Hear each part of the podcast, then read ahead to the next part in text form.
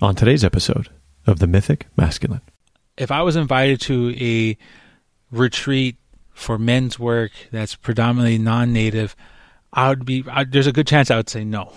And right out the gate, because I'm expecting, even though I'm going to a space that's looking to deconstruct toxic masculinity and bring us back to a wholer self as men, I'm also, there's a good chance I fear that I'm to walk into a space where settler colonialism is full on blown, like full on 100% demonstrated. Whether you call it paganism or, you know, earth based practices, they get make me uncomfortable as a native man because some of them adopt or look or borrow or straight out steal and culturally appropriate indigenous practices. And I get it. I also understand like folks of European descent that that traditional pagan practice was exterminated with the Romans, right? And it, like it's there's not much to go back to to depending on where you're from. But at the same time, I can't ignore that practice, right? I can't ignore that. What does it mean to be a man today? The old ideas of masculinity are dissolving, and the new expressions are just beginning to rise. In the era of Me Too and biospheric collapse, how might we look to the old myths and archetypes for guidance to navigate the space between stories? This podcast explores the historical, cultural, and contemporary voices that are shaping this dynamic conversation of the emerging masculine. Greetings, dear listener. My guest today is Indigenous activist and comedian Dallas Goldtooth. I first crossed paths with Dallas at the Bioneers Conference back in 2016 as he arrived from the height of the action at Standing Rock, where water protectors clashed with police against the Dakota Access Pipeline. This massive energy project would have cut through their sacred lands and polluted the water, and Standing Rock became a beacon of Indigenous resistance. Dallas is also a key member of the media team for the Indigenous Environmental Network, a nonviolent direct action trainer, and a Dakota cultural language teacher. When he's not fighting on the front lines, Dallas travels with his all Indigenous comedy troupe, the 1491s. In our conversation, we touch upon a number of themes, including the subject of toxic masculinity, how much of modern men's work unconsciously enacts settler colonialism and cultural appropriation, and the power of humor to connect and create change. We begin with a short excerpt from one of his talks at the Bioneers Conference. Enjoy.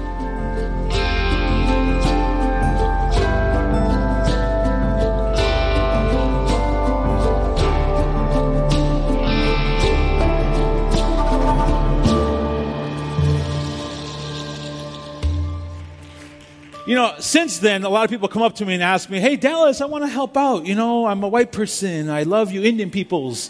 And I want to support the fight, but I just don't know how. Or I just, you know, I want to financially support, but I just don't know how much. Right? And it's a really difficult question. So I've thought, I've thought deeply about this and I've come up with a solution. And it's, a, it's, a, it's an innovative idea. It's a fundraising idea. Um, and I just wanted to share it with all of you. And so I call I made up this little diagram called it's the white guilt donation guide. Um, you know, I think this is going to this will solve a lot of problems, a lot of issues, right? It's just asking white folks just to donate to the level for which you feel guilty for what you did to my people. That's it. Very straightforward, right? You know, and, and, we could have like levels of giving, you know, like the copper level. It's like if you claim your ancestor is Cherokee, but you can't prove it. Oh, a thousand dollars. Boom. There you go. You know, the silver level. If you feel like a little uh, defensive or, um, you know, apprehensive when someone mentions white privilege around you, $5,000. There you go. Bam. You know, I don't know if there's anyone in this crowd, but like, if you voted for Trump and you regret it, $100,000. There you go. Dallas Goldtooth, welcome to the show. Happy to be here. Would you please begin by offering a glimpse of where you are in this moment? At this very moment, physically, mentally, spiritually? mm-hmm. um, I am in my backyard. I live outside of Chicago and I'm currently holding my son, who is four months old. He's in a baby wrap, so he's strapped to my chest right now, sleeping. And it's beautiful out. It is like 68 degrees. The bu- the bees and the wasps are flying, and people are taking care of their lawns right now in the background. And you can hear kids playing off into the distance. So it's a beautiful day uh, where I'm at right now, and I'm in, just sitting here enjoying the moment. Mm. Yeah. Beautiful. Yeah, thank you. How fitting for your son to be asleep on your chest for this conversation. Yeah, this is like our routine. Um, we've got him into a rhythm, so he he sleeps at least six hours a night, seven at at most, um, and then he wakes up about. He wakes up, he feeds, he's wide awake for a good hour and a half, and then he goes to sleep, wakes up, and then this is his afternoon midday nap right now, and um, Hmm. his most comfortable place right now is next to me, like strapped to my chest. This baby wrap is is uh, his preferred place to to nap. I understand you also have a few other kids. I'd love for you to Yeah, I have bring them in. I have uh, four other children who are all inside the house right now. That's why I'm outside. It'd be far too loud in there. Yeah, we have a 18 year old. Um, we have a 13 year old, and we have a 11 year old, and oh, as well as a nine year old. Mm. And then we have the little one here. How did fatherhood come to you? Was it something you always, you know, had this calling for, or did it arrive unexpectedly? I I think that um, well, I unexpectedly to a certain extent. Like I mean, the three older children my wife and I have together, they're they're from her previous relationship, and so me and her met and we got together, she had already had these three other children, and um, it was a, like to be honest, I mean that was a lot of. Uh, interesting tension from the very beginning because it's like I've never been I would I, up to that point I had never been in a relationship with somebody that had children. Um, I never fi- I didn't find it daunting. I didn't find it intimidating whatsoever. I grew up in a big family. I grew up. Um, I have, ex- if you count all my stepbrothers and sisters, half brothers and sisters, I have 21 siblings. Um, so I grew up in a big family. In my direct immediate, immediate home, I had uh, uh, six of us in the home. So you know, a lot of kids is not scary to me. Um, and we just took it day by day. And it was like when we found out that my wife, my, my wife is, my now wife was pregnant with our first child together. Um, I saw it as an actual gift, as a privilege that I already had like on the job training that, you know, I had a newborn coming. I also had like a, you know a two year old, a four year old, and an eight year old at the same time. So I was already getting a glimpse, like you know, I was already working through those experiences that other first time parents never really get to get have. So I thought it was a beautiful gift.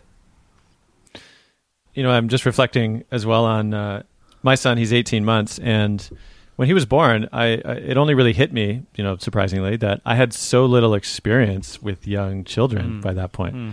You know, I had a previous relationship with uh, who had a she had a daughter who was when we got together, her daughter was about five, and so we were together from about five to 10 Mhm. and so in that sense, yeah, I had some stepdad training and experience. And that being said, being with young children uh, had you know just really never been something I'd experienced, and and I really struck me how bizarre that is actually Mhm. that here I was at this point, you know, 36 or 37, never having had experience with a lot of younger children. And for me, it felt like such a cultural failing of some kind Yeah. that somehow, somehow it wasn't just a natural way of being. It really depends on folks' upbringing. I think, like I said, I grew up with a lot of fa- a lot of kids in the home as with siblings. Um, Mm. I always wanted to be a teacher. Like that was actually when I first started going to school. I wanted to be a teacher and really focus on early childhood development and early childhood learning. So like I, I mean, I had a natural inclination towards like not being afraid or intimidated by work to be around children. Um, with that being said, man, you know what? I- Can I curse on here? I, I didn't ask that. Yeah, yeah, sure, sure. With that being said, it's fucking crazy how, you know, when you uh, become a parent, you can't help but reflect upon your own parents. You can't you can't help but reflect on how you were gr- raised. You know, and the thing that blows my mind is, I am my current age. I'm currently 37, and I'm older than my when, I'm older than my dad when he when I was born. Like, you know what I mean? And I and I think about that like my parents, our parents, I don't know how your parents, but my parents were kids kind of in a, in many ways. And you can't help but evaluate and make those little critiques of like, oh, that's they did that, that now they did that, now I can see what I can do in my, in my with my family. Um, Hmm. so it's it's really it is a beautiful thing that happens because you can't help but go into like an intergenerational framework of like Mhm. evaluation of like okay, what did I learn by being a child, watching my parents, and what did they learn? You know, so it is it is a really interesting dynamic to this all. Your father, Tom Goldtooth, is a fairly well-known Indigenous activist. Uh, I believe founder or co-founder of the Indigenous Environmental Network. Mhm. And um, I'm curious to know what it was like growing up for you, as you've also become now. You work also with the organization uh, among many other roles. But what was that like? Also to have him as a father, and you know him really giving his life and energy to this cause. So a little random fact: today's my birthday, and so What? yeah, Wow. Happy birthday. Thank you. Um, all right, so um, I didn't develop a relationship like a really good, or at least a deep relationship with my dad until I was re- into my late teens. To be absolutely honest, my dad and my mom had divorced um, just after I was born, and um, I was raised. My mom quickly, soon after, remarried, and this other man named Galen, who kind of raised me when I was a young kid, and then they separated. And so my early teenage years, I didn't really have a dad. Um, and in the early years, I would go stay with my dad Tom during the summers. You know that typical story. I'd go on like the breaks every now and then. Um, but we just we never really developed that really strong relation father son relationship until I was well into my teenage years, and so it was, it was really interesting because I knew he was, I knew he the or, he did organizing. I knew he was you know working for an environmental justice organization and he traveled the world doing a lot of great work. But I didn't really, um, you know, it just wasn't close, you know. And I'm so thankful that I've been able to develop that closer relationship since then with him. And then my other, the other father, Galen, like we don't talk. I haven't talked talked to him in maybe five years, six years, and it's just like this weird flip. Like he was, he was, we had a really close. He was my dad. Like growing up as a little guy, he was my father. Um, and they both and he taught me so much about patience and leadership and and strength um, and we just kind of grew apart in the, over the years after him and my mom separated and he remarried and it just like um, Hmm. it's just something that happened so i have a kind of a unique relationship with with fathers because i have i grew up essentially with two different fathers Well, how has that shown up now in your parenting then, and or your role as a father? What do you feel is you know carried over? I, and I think, well, so I I moved around a lot. So growing from from kindergarten to twelfth grade, I never stayed in the same school for longer than a year and a half. Um, I think two years. Two years is the most. That was my eleventh and twelfth grade. Before then, I would only like I moved so much. My mom would move so much. We'd go, um, would be all, always moving. Um, and so I've realized, I've come to realize like, there, um, I don't know, how do I phrase this? Like, like sometimes shit doesn't matter. Like I, I feel like it's like I've, I've, because of that childhood, I got used to not having stuff. Like, because it would be gone because we move and things get lost, right? Like, so I got used to things not being permanent and, you know, clothes, gifts, video game systems, like just toys. Like I got used to this idea, like, oh, we have it here, but there's a good chance it won't be here in a couple months.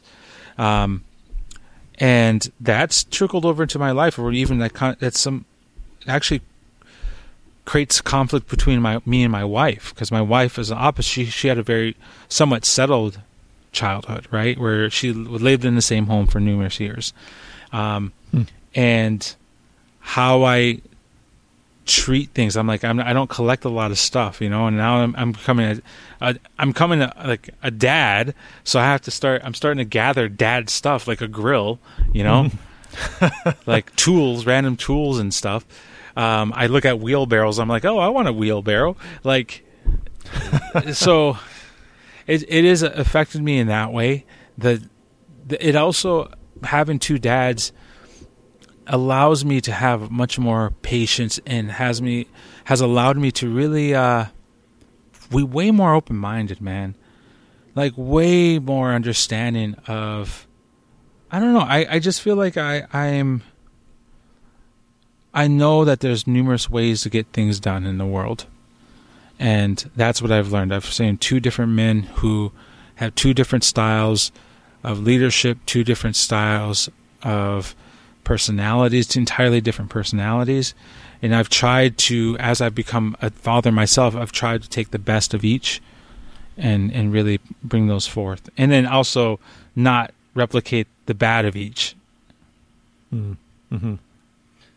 It looks like you have then taken on a pretty key role at the Indigenous Environmental Network. Um, I'd love for you to speak a little about a bit about that role, as in what what is the what do you see yourself as holding there and serving. And I'm really curious about how that also seems to be uh, part of your comedy role as well. That it seems like these two two elements of you also are weaving together.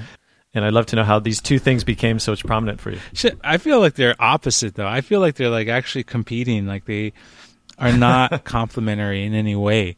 Um, I I utilize humor. I try to use humor in my organizing, in my work, but there's a difference between humor and comedy, and I feel like I I, I can't really bring in the comedy into my work because it's I don't know, man. It's like a wall when you when you're trying to do.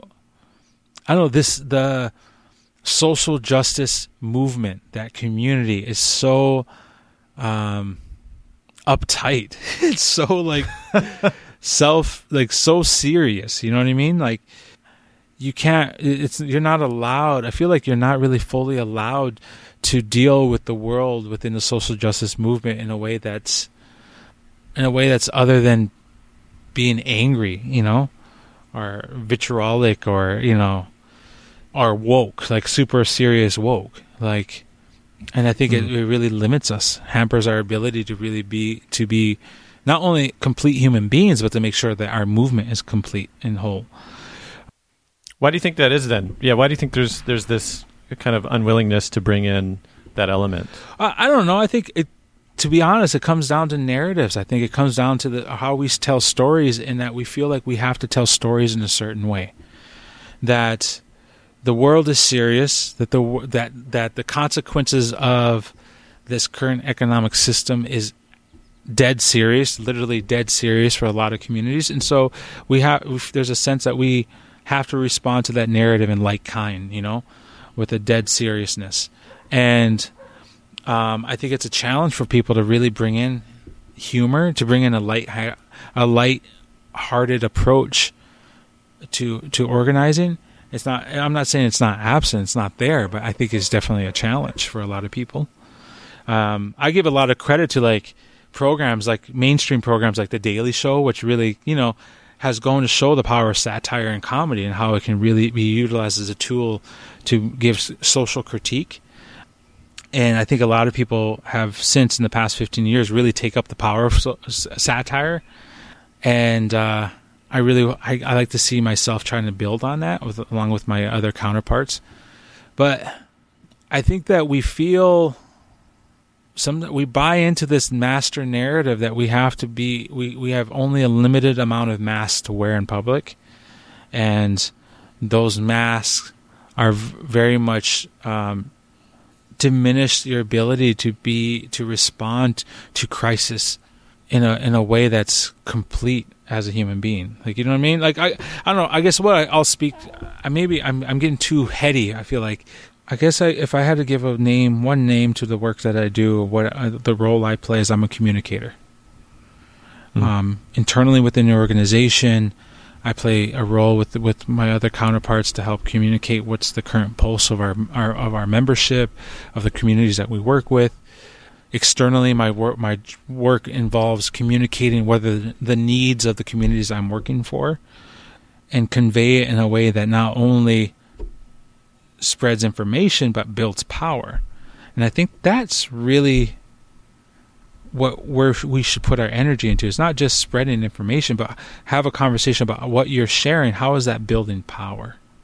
I like to. I would like to bring more comedy into my work, but it's it's fucking hard, man. I get like as an artist myself, it's just even hard to try to like, get those get over those brain blocks, those mind blocks, and you know, mm-hmm. and do it. But I'd love to mention too that you know I watched uh, a X talk that you gave uh, at I think University of Calgary and your Bioneers talk where I think you opened with this idea of uh, I think the White Guilt fundraiser. Yeah, that was fucking fun. and uh, I mean, I found myself I was laughing a lot, um, and it was really interesting. And the, and the white was it the cougar? The white cougar. Uh, yeah, and that stuff it really is disarming in a way. You know, especially because I think most people are used to the narrative of say an indigenous man coming on and kind of laying the heavy guilt trip or something you know, and they almost expect it. Uh, and you come in and offer something completely different. And some ways, yeah, it feels disarming, but no less poignant. And like that to me is like such the power of, I think what you're doing. Yeah, I actually was on a so I was on this webcast yesterday, you know, or Friday. I was on this webcast, and it was a social service program based in Humboldt County, California, as a native program, and they provide you know social services for like a bunch of native and non-native clients. Um, and they were talking about how they asked me like how do I balance um, speaking the truth but also building allyship like how how do I balance that of like being honest brutally honest as best as I can when I talk about colonization talk about settler colonialism uh, and white privilege and uh, and all the isms at the same time open a, being able to create networks and relationships with communities outside my own. Um, and I, I, feel like I what I really what I my answer was response to that because they actually brought up that that that Bioneers presentation. Um, I said, you know, I think if there's one lesson that I've learned over the years in my organizing, in my limited time, like I'm just a I'm still a young guy, is that we cannot shy away from the transformative power of conflict. That we that we've become so conflict averse that we don't we, we actually uh, disarm the ability for conflict itself to create actual, the actual lasting change that we need to see to make the world better and to make ourselves better. And that's so fucking true about us as men. Like I think that we've had for the past 10 years we've been inundated, bombarded with conversations conversations about patriarchy and misogyny and how you know men are trash, men are trash, we are the problem, and that we almost shy away from having that the conflict, the conversation about okay, let's really. Well, one is that we we shy, we we're not open up a dialogue to have actually converse talk about it. I think that it's really like just it's throwing the name of the problem out there, but actually not willing to talk about the problem itself. And then also internally as men, it's I feel like at times we're like, man, what's the point of even trying to bring this up if we're just going to get attacked about it? Where's the space? Where where can I talk about it? Where can I deal with this internal conflict? And I think the other the other th- so that's the one lesson I would talk to folks about is just like, of course, conflict can be can be toxic. Conflict can be very um, unhealthy, but there is a certain part of it that is very much transformative. Hold on, my son. yes, no problem. So you're touching upon, I believe, the subject of toxic masculinity and something that you've uh, become somewhat outspoken about. Uh, in particular, you know, you gave a talk at Bioneers. Uh, you also appeared recently, or a little while ago, in in a podcast for the Wild, where you talked about uh, dismantling toxic masculinity. And I'd love to know how this became uh, a subject that you really knew that you had to speak out about. I mean, I can give you the cliche thing that everyone says. I had strong aunties and moms, and they showed me like I did. I had fucking, I, I had a single mom. You know, I grew up with a single mom for a lot of years, and see, I have a lot of aunties who've been through some heavy shit, who've been traumatized in so many different ways, and, and sisters and cousins. And I, I would like to say that I think, of course, the, seeing that influenced me to always want to speak up uh, onto the issue of toxic masculinity. But really, what really started, really pushed me was having kids, having a daughter. Like, you know, mm-hmm. just sitting there and uh, being a Native American man, being a Native man, looking at the numbers of sexual violence, domestic violence in Indian country, and a good chance that you know the way the stats run is one in three Native women are going to be sexually assaulted before the age of eighteen. I have three daughters. Hmm. Like that's that's sobering. That's terrifying, and you know, talking to my wife, talking to my sisters, my cousins, and and just learning about all the trauma that they've been through. Like I'm like, dude, I gotta. I just felt like I have to do something. I have to really start fixing, addressing my own insecurities, my own dysfunctions. At the same time, putting it out into the public, using my gift, the, the fact that my privilege that I have a lot of followers on social media to at least put it out into the public space, the conversation. So that's what I've been trying to do is just at least use that space to create a familiarity about those words, about the concepts in, to- in the conversation amongst ourselves as men. And I think it's also realizing that it's not up to women to address. To, it's not up to women to solve any solve this or to deal with it. Really, it's up to us as men to work with ourselves and, and for us to really address it. So I think it was just honestly, yeah, having having a daughter like that's that was the moment. What's some of the most surprising things you found now speaking out about this subject matter, you know, in terms of the response that you've gotten from perhaps both men and women and the non-binary?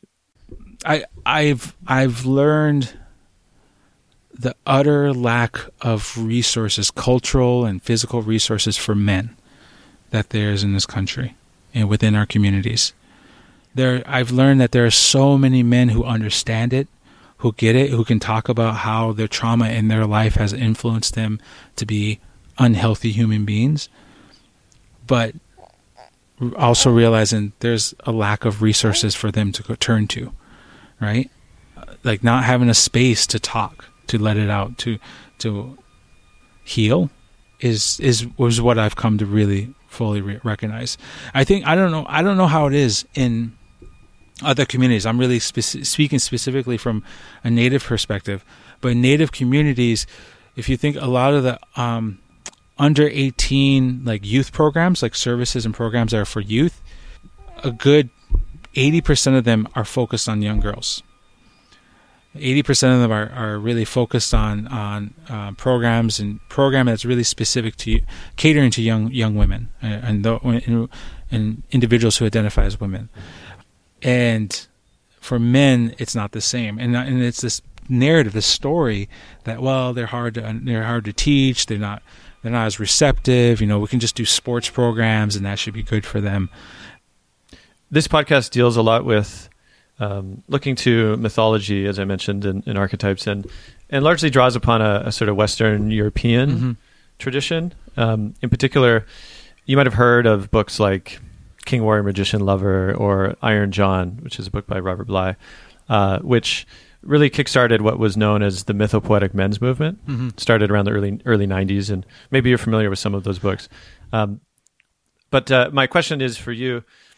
Again, those largely draw from what feels like again a Western European perspective, and I'm curious to know for you and for your culture, without making any sweeping pan indigenous statements because yeah. I understand again so many peoples have so many different um, mythologies and ways of you know cultural ways yeah. and but I'm curious for you where what was it like for you you know was there mythological models or stories that were offered to you you know when you were younger that would actually give you a sense of what does it mean to be a man you know within your culture or or masculinity to aspire to?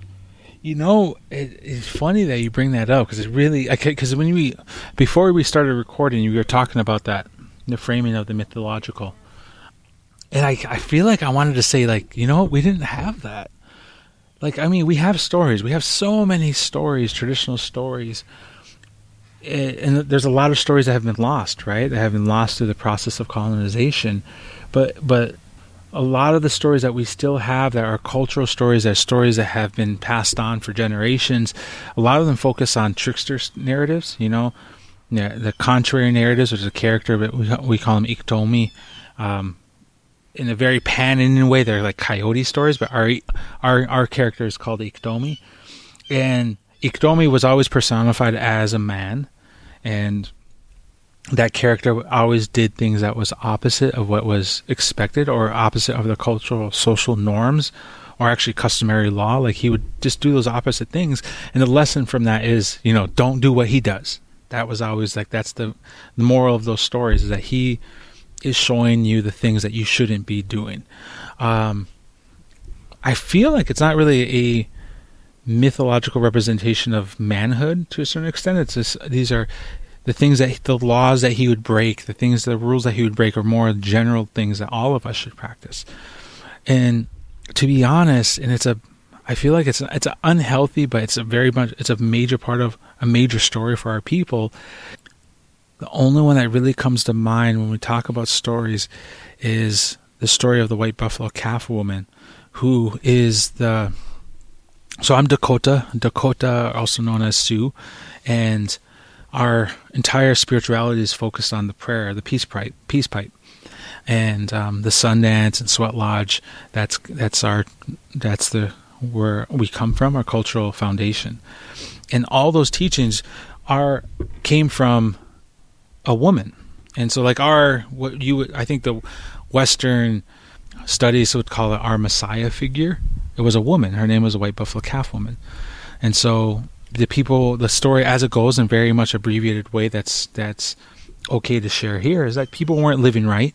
They weren't doing right good stuff, and they were out of balance. And so, as a woman who came from the Creator, who brought teachings on how and, and, and instructions on how for us to live correctly, to how be how to be in balance and gave a number of, of ceremonies and teachings to the people.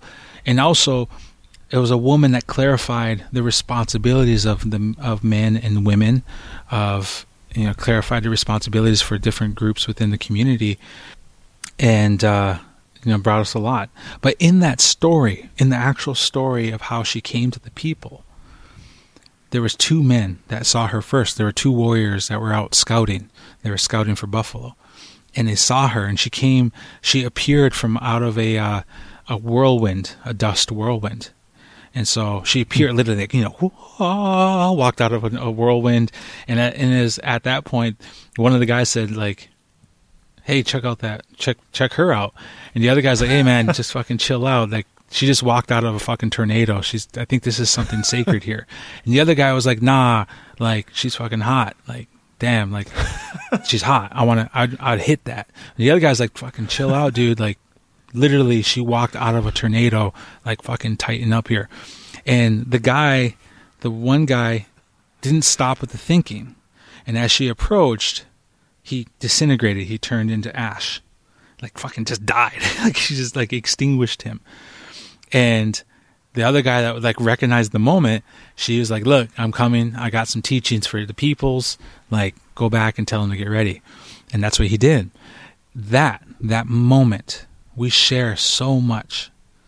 Like when you asked that question, when you talked about the like thinking about the the stories that we tell and how do we frame it, that's something I care. I, I sticks with me we always talk about the man that didn't like was thinking dirty thoughts, the man that wasn't recognizing the sacred femininity that was before him. And he was punished by just being erased. Like and and and the recognition goes to the man who recognized that moment or the acknowledgement goes to the man who recognized the moment and took her message back to the people to to let them know she was coming with some with teachings and I feel like wow, that's powerful, man. That's a really powerful teaching. But at the same time, I'm like, I, I can't help but kind of critique it a little. Like, can't help but how the the story is a story. We've been telling that story for countless generations since the very beginning, since it happened, and I can't, but also wonder how our communities have maybe taken that and changed it, the, the interpretation of that, to really set up that dichotomy of like bad man, good man, and Mm-hmm. Mm-hmm. you know, no, there's nothing in between. There's no understanding of how do we heal or how do we address, you know, deal with that. Yeah, that makes sense. Yeah. Yeah, yeah. I'm fascinated by. Um, I mean, if I look to the story of patriarchy, or at least you could maybe call it the the myth, the mythology of patriarchy, that I mean, it stems from a masculine god or masculine understanding of God, Mhm. as well as uh, sets up a relationship to the feminine, of which the feminine is inferior and largely dominated, Mm-hmm. and just how distinctly different uh, the the story that you've just shared um, is to, as an origin story, as a foundation Yeah. of a culture.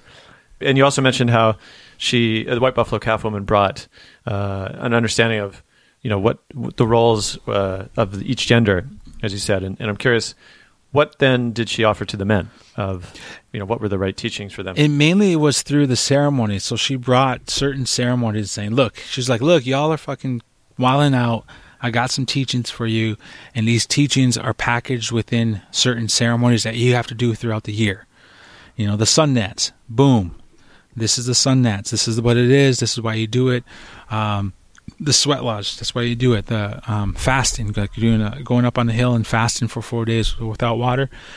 Within those, they all had certain, you know, they had, you know, everyone had their certain role within that, and so that's where we get our instruction. Like, like even today, if I'm working with young men from my community, I use those same ceremonies to pass on information about the responsibilities of being a man.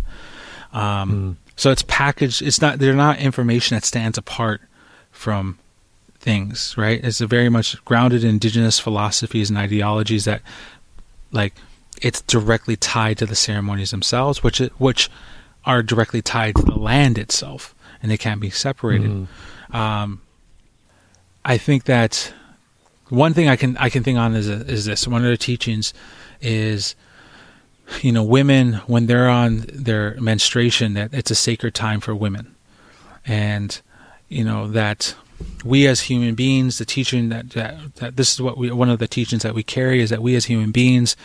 Um, are like sponges and we naturally absorb energy as life goes on, as our days go on, and that's positive and negative energy. It's just energy. And that women have a gift to help dispel some of that energy every month. With every moon, they're able to clean their bodies of that. Men, we don't have that gift. It's not it's not some a gift that we have.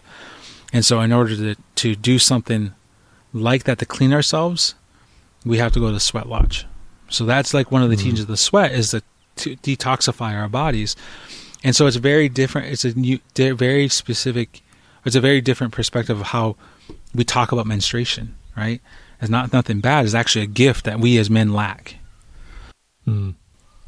And so like that's a, something that we talk about. Like I remember a lot of our ceremonies, a lot of our um, you know teachings are focused on sacrifice and the idea of that you are in greatest service to your community and to your people when you give of yourself when you actually you put the work in you actually fast you go through suffering and hardship and in in doing so you're taking away suffering and hardship that others may carry and feel and um, Mhm. so that's a really strong teaching that was really directed towards men I've been involved with different groups that are doing what's you know broadly called men's work Mhm. um, these days. Which, uh, whether it's Mankind Project, uh, which started uh, again from that mythopoetic men's movement time initially, and has since spread to a lot of communities around the world, um, as well as more recently uh, another group called Sacred Sons, you know, out of uh, San Diego, and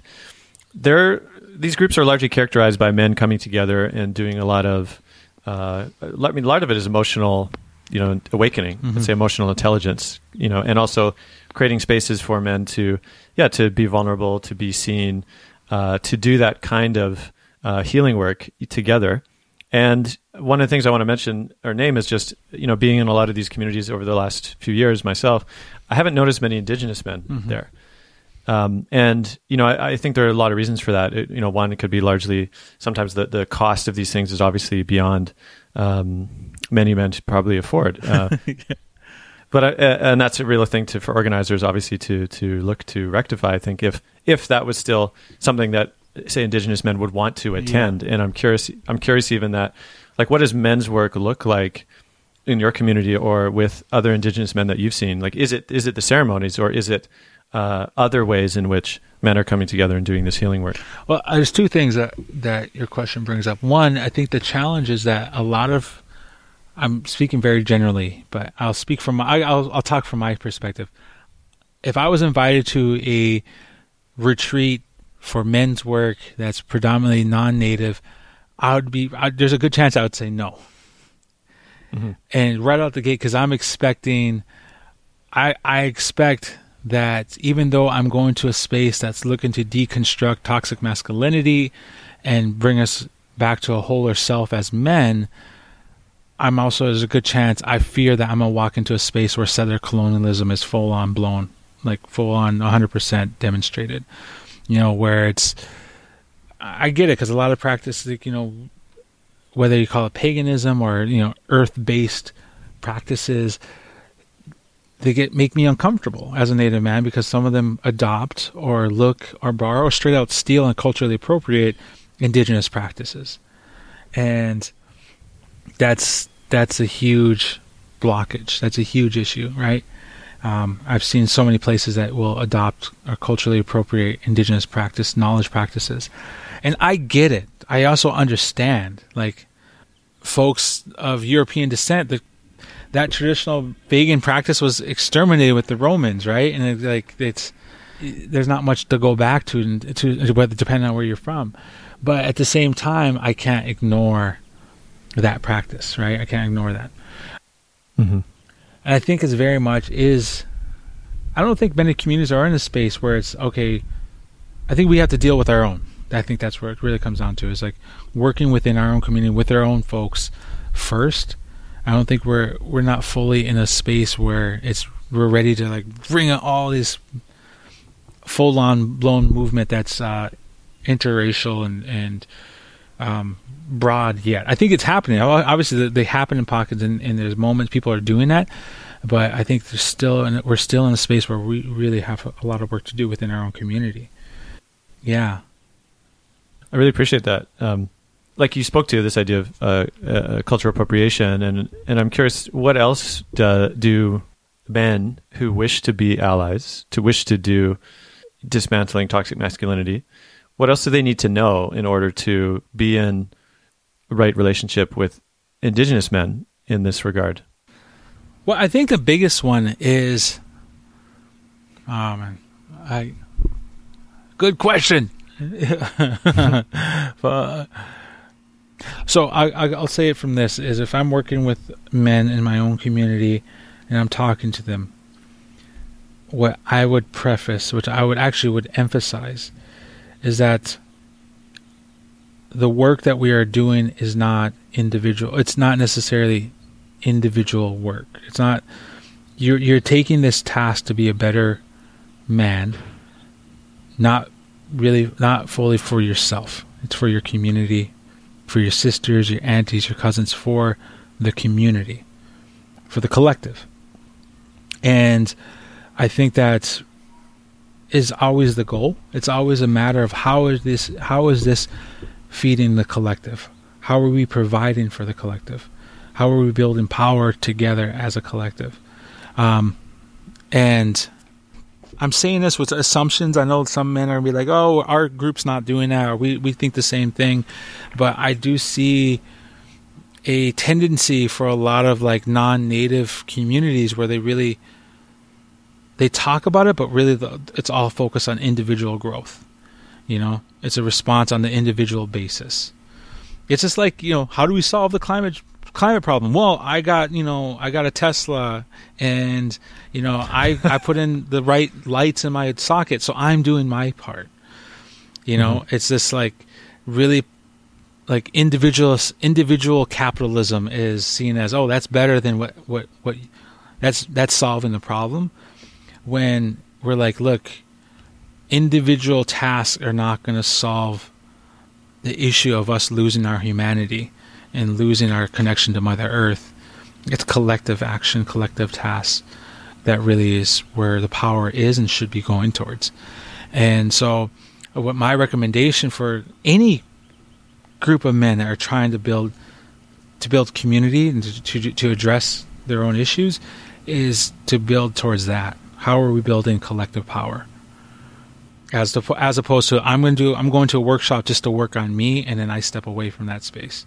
Like I get that that, that helps to a certain extent. I can that, that serve some purpose, but I can't do anything as an individual. I me as Dallas, everything I do, I'm like really like how is this building collective power? And if it's not, then I have to have a conversation with myself and saying, okay, is this worth right now? Is this a short term investment that pays to the greater good? Or is this just me being selfish and just trying to deal with my shit and then that's it? Mm-hmm. I really appreciate that. You know, I do think that um, this largely the previous wave of men's work did spiral largely around what you're speaking to mm-hmm. this idea of you know sort of self personal growth and um, you know well well meaning and well intended mm-hmm. and, and a lot of good healing work I think has been done and yet there was something about uh, that that um, momentum of the capitalist culture at large, which you know it kind of infects everything that that touches it. Like every good intention gets subsumed to the like foundational story of the individual, uh, the self, and all the rest. And I think what you're speaking to, I mean, maybe it'd be appropriate to to call it um, or to ask this question: How do we decolonize men's work? And I wonder, even now, using that frame, and I think you were speaking to it, but what else would that might that mean to to decolonize men's work? I think one, honestly, I think we need to tell new stories. We need to come up with with those mythical examples. the, the, like, what is human beings? We're storytellers. We're driven by stories. The most tra- the most powerful transformations on this planet, whether it's like a little regional community to entire nations, have been driven by stories and narratives.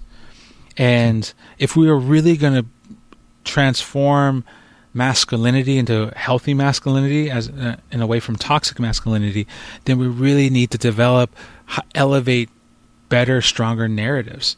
You know, and and I think that means that could mean for individual communities because that's really I think uh, what is I'm thinking about stories for my own peoples, but then also on the larger scale, right?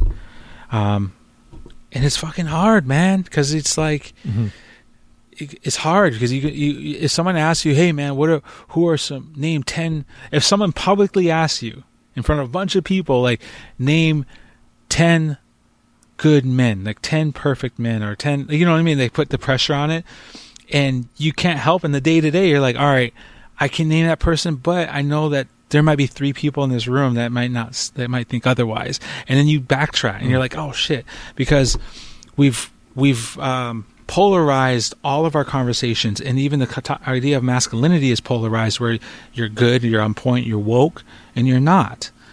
And I think mm-hmm. the task at hand right now is to create and elevate stories that show that we are on a spectrum like many other identities, and that we are all in a space of you know with a strong potential to transform ourselves, and that the act of decolonizing is not a definitive a definitive act with a start and end point. It is ongoing action. To decolonize as men is ongoing action each and every day, just as much as it is somebody trying to sober up, just as much as it's mm-hmm. somebody trying to to deal with any type of illness or sickness or disease that they may have. It's ongoing treatment, and that's a, a, a quintessential story that we have to reinforce within ourselves as men and outside. I'm not perfect, mm. dude. I've I am so fucking grateful for my wife who has made me a better person, and I am forever in her debt because she's pushed me to step up. She's literally pushed me to step up, saying, "Look, you need to step up and be a better partner, to be a better father," and has called me out on my shit. And I've tried to internalize that to step up, be more present, you know, to to not just ignore the loads that she is carrying and be you know and and, and help help carry that um so i say that because i'm like i'm still decolonized. I'm still working it out. So people say, "Oh, Dallas, you, he's woke. He's like, you know, he's all he's down. He's he. The, the idea is that they're putting it on the pedestal, and we're like, fucking get rid of the idea of the pedestal. Mm-hmm. That shit is actually counterintuitive to the work that needs to get done. We are all working to be something better. I was just in uh, a couple months ago. I um, I have an older brother who's in prison. He's in a federal prison, Mm. and I went in to talk, and I actually went to go visit him. But then I also organized uh, a men's group inside, and Hmm. talking with the guys there. Um, lot, there's a lot of natives, um, black, white, mixed race, um, and we just had a conversation about the work that I do. But I end up coming, I end up talking about toxic masculinity of a gun bunch of guys who are in prison. For the most part, are in there from five to twenty to the year to life, and it just was in, insightful and enlightening for me to even be in that space to learn from them to talk when they're processing what it means to be a man in prison and if there's no other place where toxic masculinity is exhibited in practice, that's it's in prison Mm. it's where it's reinforced it's where men don't have a choice you have to wear that fucking mask for your survival at times but even in that space there are men trying to be better trying to step up be more accountable to to to take responsibility for their actions. And I got to recognize that. Even though in many ways all those men are in many in certain eyes those men all those men are doomed. There's no coming back from the things that they've done. But as somebody that's committed to to making the trying to help make the world a better place, I can't help but say okay, they're trying they're they're on their their own path. Wow. You know, you strike me, or it strikes me that uh, one, the beauty of your partner, as you mentioned, to to call you out and to call you up, and and actually how powerful it is also to have a group of men to call each other in uh, and call each other up. And I think so much of the problem right now in the culture at large is this kind of uh, yeah the outrage culture where someone transgresses or you know yeah quote isn't perfect or or even yeah, does some pretty you know heinous things that the the outcry is aimed at utter destruction you know utter outcast casting. And and so I wonder again what do you what do you say to the the, the cultural conversation? Like what needs to shift in order to actually create the space not to excuse behaviors right that are uh, fundamentally uh, trespassing but how to um, invite a, a kind of response that actually could lead to healing instead of simply ousting the bad guys and suddenly that will lead to a healed culture Yeah, man, this is a real conversation for so many Native communities or small communities, right? Um, I had this, I had a chat with my aunt, my cousins once, and my cousin, some of my cousins are women that um, do. Uh, one of my cousins works on you know addressing sexual violence and domestic violence, and the other cousin does like social social service work, and they were like, "We're frustrated, we're utterly frustrated because." We can't kick out all the dysfunctional, creepy men. Like she's like, we have a we're a community of fifteen hundred people here. If we said, hey, all the men who have you know have who've been who have felonies, all the men who have misdemeanors, all the men that have maybe even allegations of of, of assault, um, all the creepy men that they don't have any actual thing on paper, but they're just creepy men. If we kick them all out, they're like my auntie was my cousin. She was like straight up honest. She was like, there'd be like two guys left on this res. like, it's a systemic issue. This is a problem that we all recognize. But she was like, but we can't just do banishment, which was a traditional form of punishment for us, is just straight banishment. Because she was like, because then we realized that it has infected every single person on in this community. What do we do, right? What do we do when we if we if the majority a good a part a good part of like male leaders who are over the age of 55 have problematic histories, right? Whether even if they don't have some like hardcore stuff like assault charges or felonies or things like that, they have a history of misogyny, right? How do we create the space to call people in, as you say? Um, I don't have the answer. I think it's really is is I think a part of the answer is just rejecting the absolution the abs the absolutism? Is that is that a word? Mm. you know this the I think so. yeah. You know like day and night approach where it's like it's all or nothing. They all have to leave. They all have to get kicked out. They all have to be removed. Um Mhm. it doesn't work. I wouldn't i don't think that's going to really create healing communities. And also just to put it out there and folks might find this upsetting but it also doesn't speak to the fact that toxic masculinity is not necessarily only um, perpetuated by men or those identify as men. Toxic masculinity has literally been a part of entire communities where women exhibit it too or women exhibit that as well. Like Mhm. so it takes a community effort. It takes a certain way of thinking.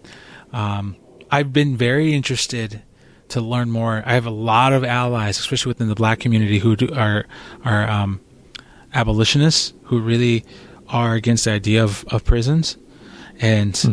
i'm still challenged but i don't know if i fully agree with it in, in within in the context of my community. But there is some power to that narrative the idea of like how do we punish?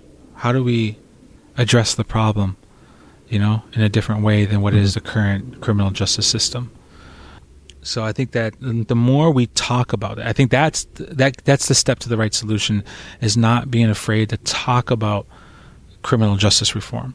Talk about how do we how do we deal with problematic men?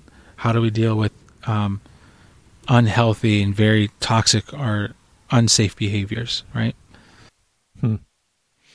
Yeah, thank you. it, it was just fun. It was just fucking crazy because my cousin's like, we would, there would have, there would be like two guys here, and one of them would be like a four year old, and the other guy would be like seventeen, and he's like, he's gay, and he doesn't, he just stays to himself and watches Broadway shows. Like he just, that's just it. like just those two guys. Everyone else would be out. Mm. Hmm. What do you see as a possible future of what masculinity could be?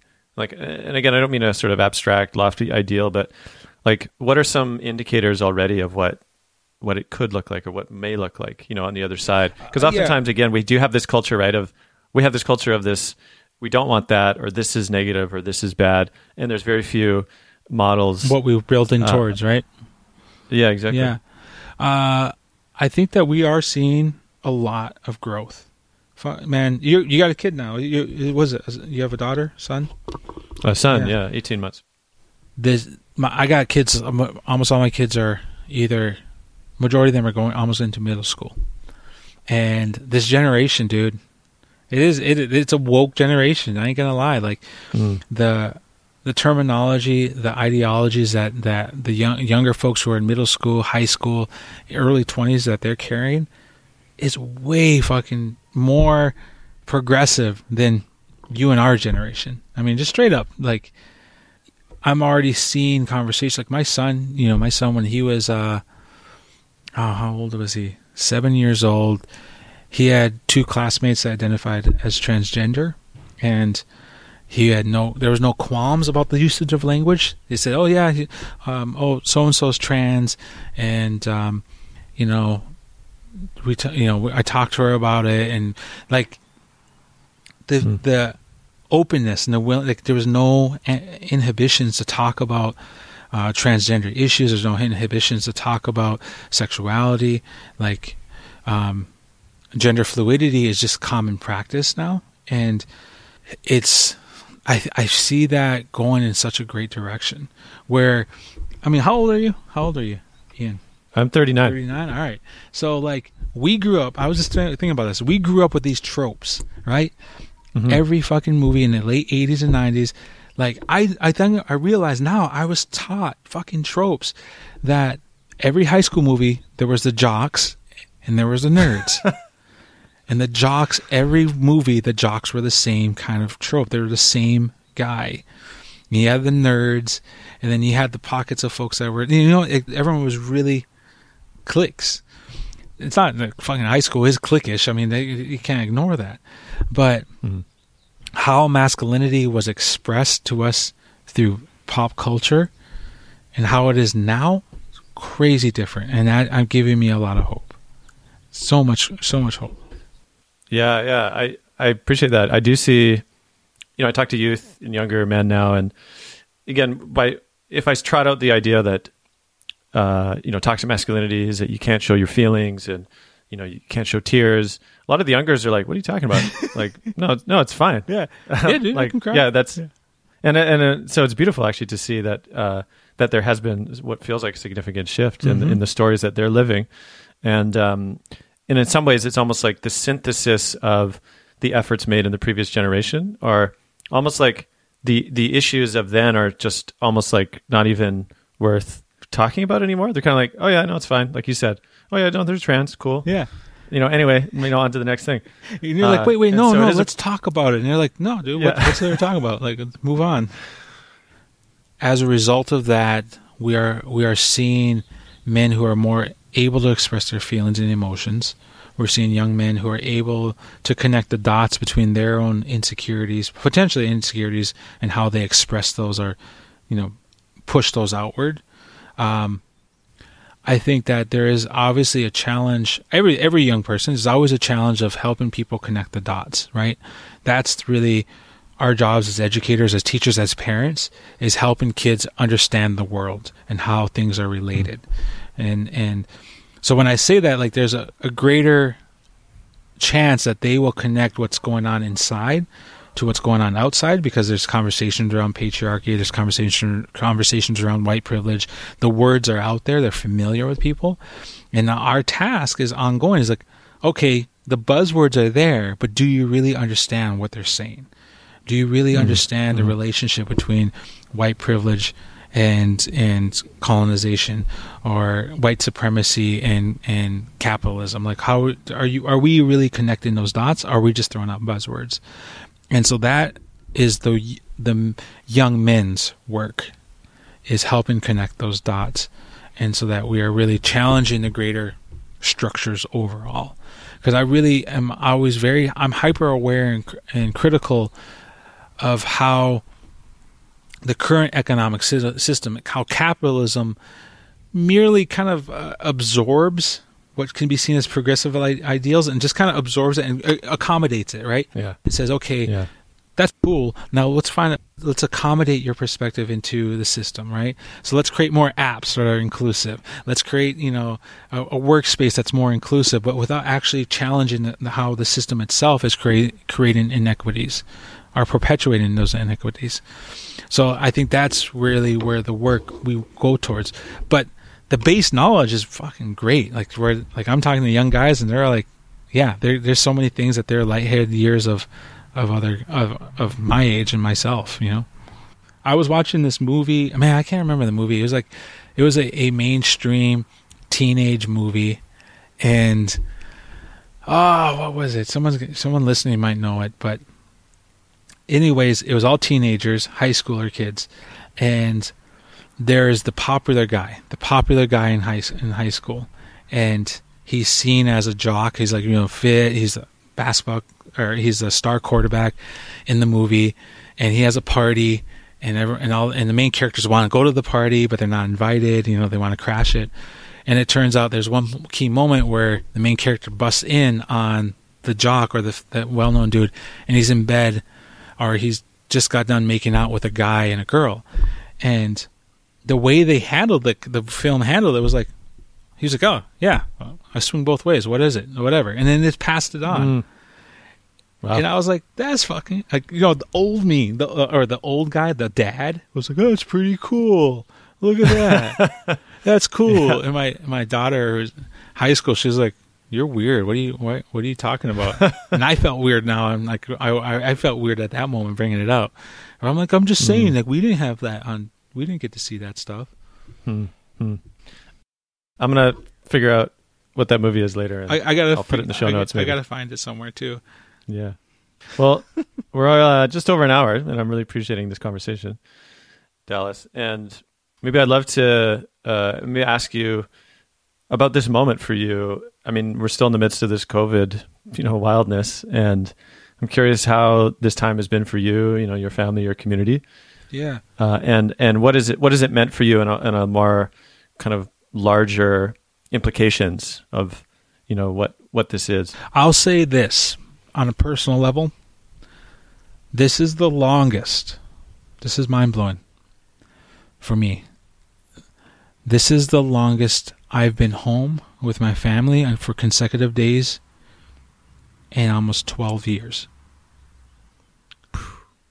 Like actually before like yeah, this is the longest uh, for since my wife and I have been together. This is the longest I've ever gone without traveling for work. Because that's what it is. I work for not only IEN, but I also do comedy work and public speaking. And so before this, for the length of our relationship, the longest I, I had not traveled was maybe two and a half months, three months, two and a half hmm. months. And now, um, like because of the birth of my my son, we didn't I didn't travel all in November. So from November to now, I've been home, and it's flipping amazing. It's just mm. like my daughter, my our my the second youngest, when she was a baby, I was traveling so much. I would be home for four days and then I'd be gone for a week and a half. Four days and then I'll be gone. Like I was so inconsistent and we're thinking about like how how wonderful my son gets to have me in the home all the time now to both his parents you know? That's a privilege. And then now with the covid-19 the other thing is like our son because of this since his birth he's had all his siblings nonstop in the home with him. Like wow. nonstop. We're there. Everyone is here at home. They're not leaving to school. They're not doing anything. Like you know what I mean? Like, or we're like, dude, that's something unique that not many anyone has nowadays. That experience of childhood, like where all your siblings are literally you're seeing them all the time. So we worry about okay, once this gets alleviated, people start traveling. Like, I worry about how he might deal handle that. Um, mm. So that I think is a good thing. I've no, I've, i get out of this. Um, I think Indian country is struggling right now is struggling to to prepare to mitigate uh, the pandemic. I mean, to be real, like you have the the outside of New York and New Jersey, the third highest hotspot in the country is the Navajo Nation. You know, so it's real. Um, the pandemic has really hit hard na- the Navajo Nation, so there's a lot of efforts to help support the communities down there. It's really affecting a lot of people in remote areas because they're like, they're so already on the edge of dealing with so much. You know, they're already vulnerable because of the high prices of everything. That to add the idea that they might have a pandemic coming through or sickness, that's really terrifying for a lot of Native communities in remote areas. So that's that. I think that what I do see happening that is a po- another positive thing is that because of this, a lot more tr- Native communities are asserting their self determination to protect themselves. So you see roadblocks and checkpoints going up. You're seeing them, you know, block access for non-native communities from coming in, and um, that's really good to see because what we what I see is like the communities are making it familiar. All right, if we get non-native allies in the area, if we get the non-natives that live around us familiar with our own checkpoints, our own, you know, um, you know, our own police forces, our our protection folks out there, like then we can. That's something. That's a bonus for future down the road. So that's something that could speak to greater work that could happen. Yeah. I I uh, the world's not going to be the same after this. I think we we have people have become comfortable with the reality right now, right? People are people are finally, you know, hopefully a lot of folks are now wearing their masks when they go out and gloves and all this other stuff. And we've we've settled into this moment thinking, okay, this is just still temporary. Fall's right around the corner. It might be different, but no. Like, what we're experiencing right now is literally going to change the world. Is changing the world. And that's where I think a lot of us are trying to put energy into is like how do what is it going to be changed for the good or is it just going to make it worse for a lot of for a lot of people. Mm. And um, you know that's where I really want to focus on is trying to make sure that we change something for the good. You've no doubt seen the reports of uh, you know the environmental uh, regeneration actually in some places, and I think I, I think I saw the report like eight percent drop in global emissions as a forecast for the year because of this, and so in some ways, it's it seems appropriate to see that as as a win for Mother Earth. Yeah, in some ways, but right? It, And- it's it, I do. It's a short term win, but I'm fucking terrified coming out of it Mhm. because we Yeah. know how this fucking beast that is the economic system, uh, how capitalism works, is they want to get back up to the status quo, right? So if you're in a if in their eyes they see it as a deficit, but in our eyes, Mother Earth is regen- re- healing and re- regenerating. For them to get back to the status quo, it's it's gonna be double time, right?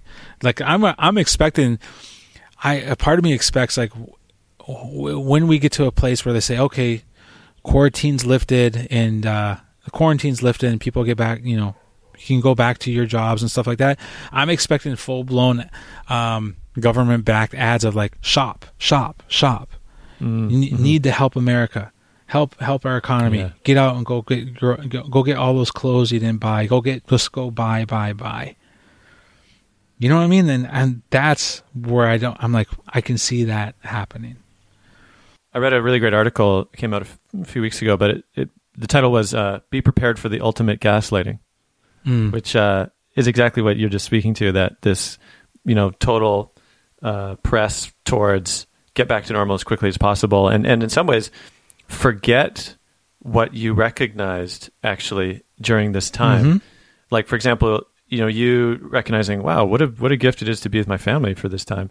Um, and other ways in which you know cities are like, wow, we can see the you know Himalayas for the first time, you know, ever uh, from you know this city, and and there's this going to be that the article said this sense of no, no, you didn't really see that, you know, you actually want to get back to normal. And I guess my question to you is, you know, how can we, uh, you know, keep the keep our eye on the beauty and the the elements that we actually need to remember in order to help guide us, you know, in this next chapter when the amnesia, you know, machine is going to be working overtime.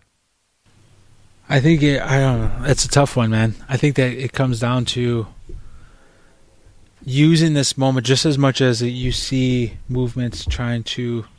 In a moment of crisis, you always have those shifts, right? You have a, a tremendous shifts that are progressive shifts, more conservative shifts back and forth.